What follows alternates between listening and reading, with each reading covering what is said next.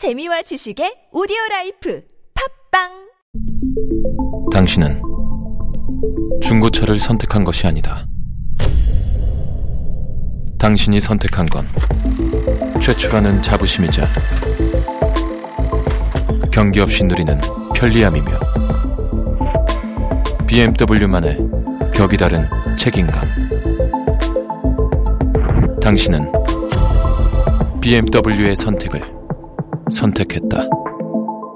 BMW Premium Selection.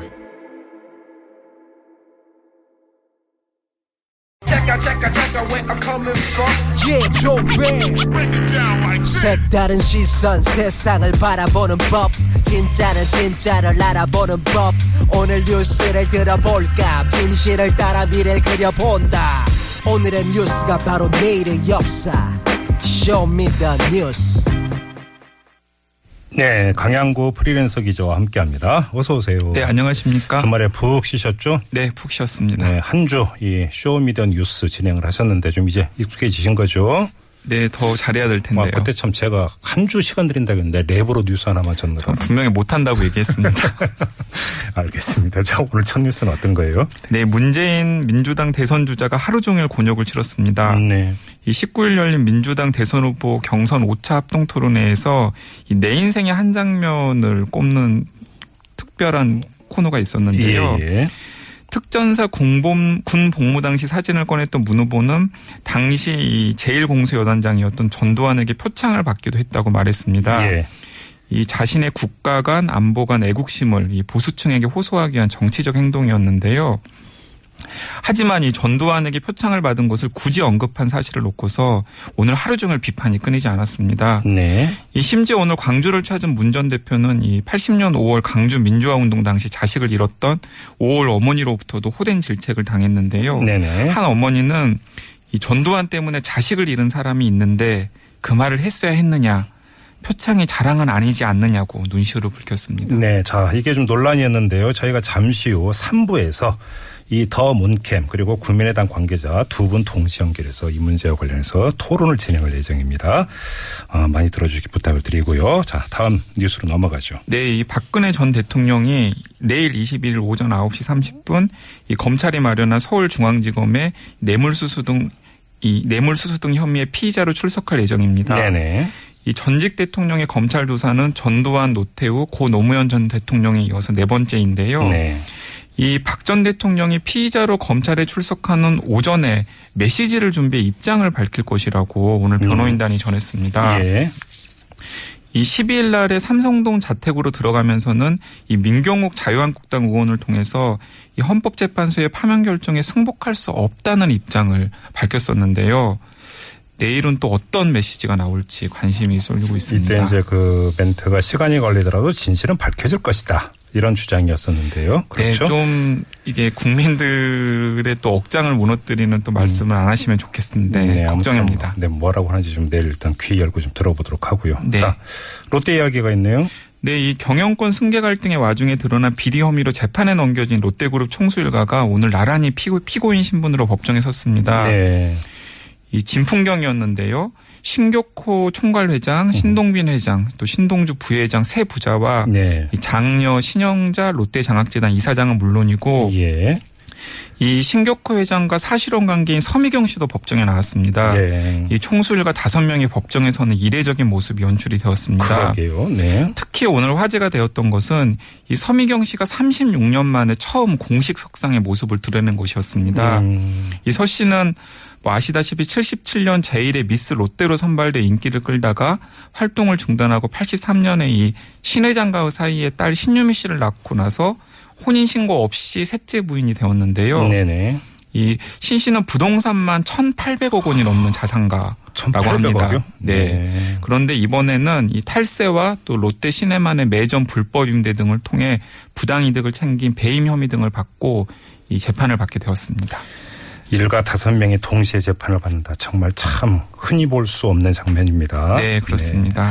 자 그리고 세월호 선체 인양 일정이 모레 어, 윤곽이 잡힐 것 같다면서요. 네, 22일 날 윤곽이 잡힐 것 같은데요. 네. 이 해양수산부가 세월호 선체 시험 인양 일정을 21일 오전 6시 기상예보에 따라서 결정할 전망입니다. 네네. 이제 본 인양은 20일 이후 3, 4일간의 날씨에 따라 시기가 결정된 것으로 보이는데요. 네.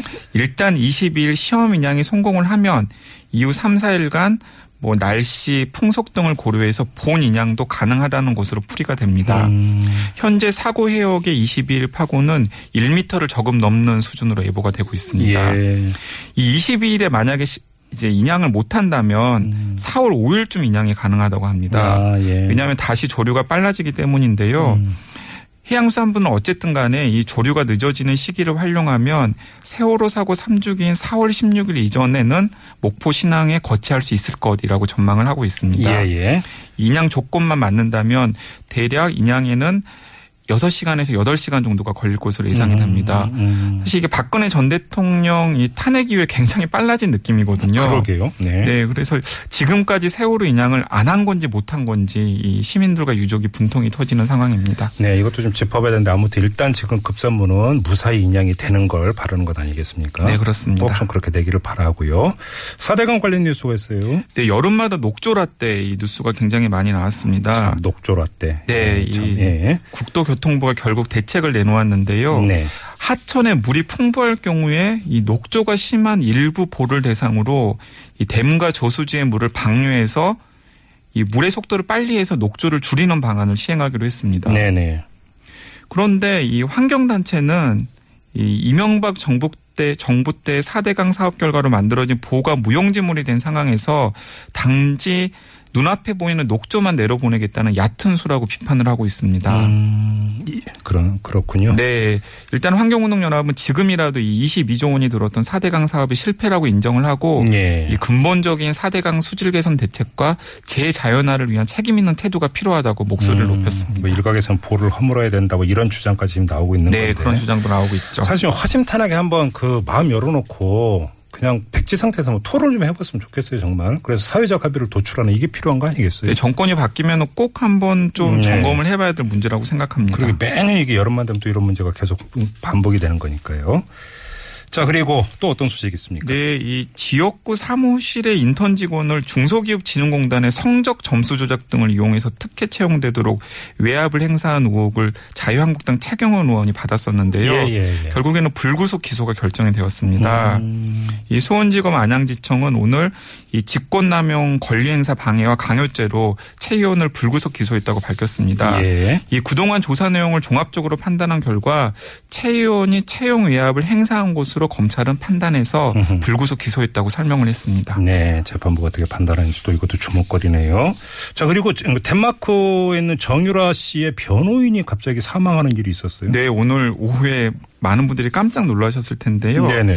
이 정유라 씨의 덴마크 변호사가 피터 마틴 블링켄베르라는 분인데 예. 갑자기 사망했다는 소식이 들려서 많은 사람이 깜짝 놀랐습니다. 음.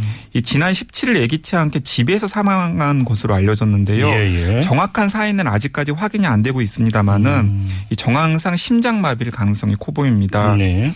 이, 이 변호사는 이 정 씨의 소환이, 결- 송환이 결정되자 이에 불복해서 대법원까지 송환 거부 소송을 끌고 가겠다고 밝혔었는데요. 예. 이제 변호사가 갑작스럽게 죽으면서 정 씨는 독일 덴마크에 이어서 이제 세 번째 변호사를 선임해야 하는 상황이 되었습니다. 음.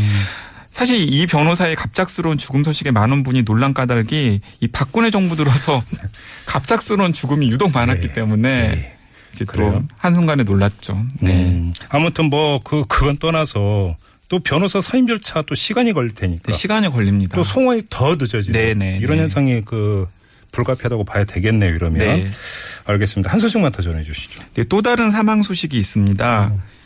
이 비틀즈의 존 레논이 그가 곧 락큰롤이다, 로큰롤이다라고 음. 칭송했을 정도로 칭솔, 칭송했을 정도였던 로큰롤의 아버지 척베리가 3월 18일 향년 90세로 세상을 떠났습니다.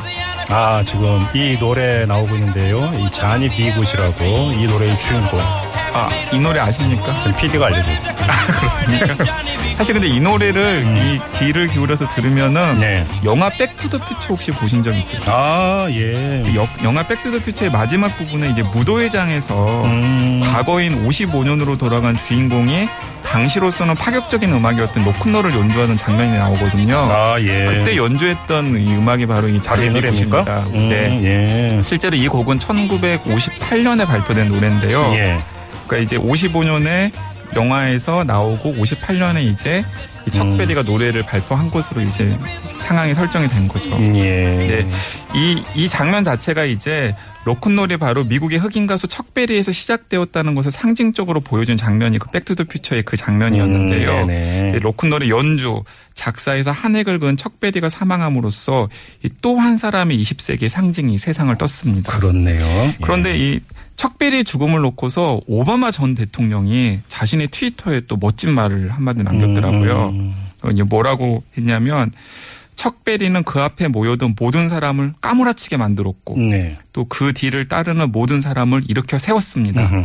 당신을 그리워할 겁니다. 음. 라고 추모사를 트위터에 올렸습니다. 오바마 전 대통령이 또 그렇게 음악을 좋아하고 많이 한다면서요. 네, 그렇습니다. 네, 알겠습니다.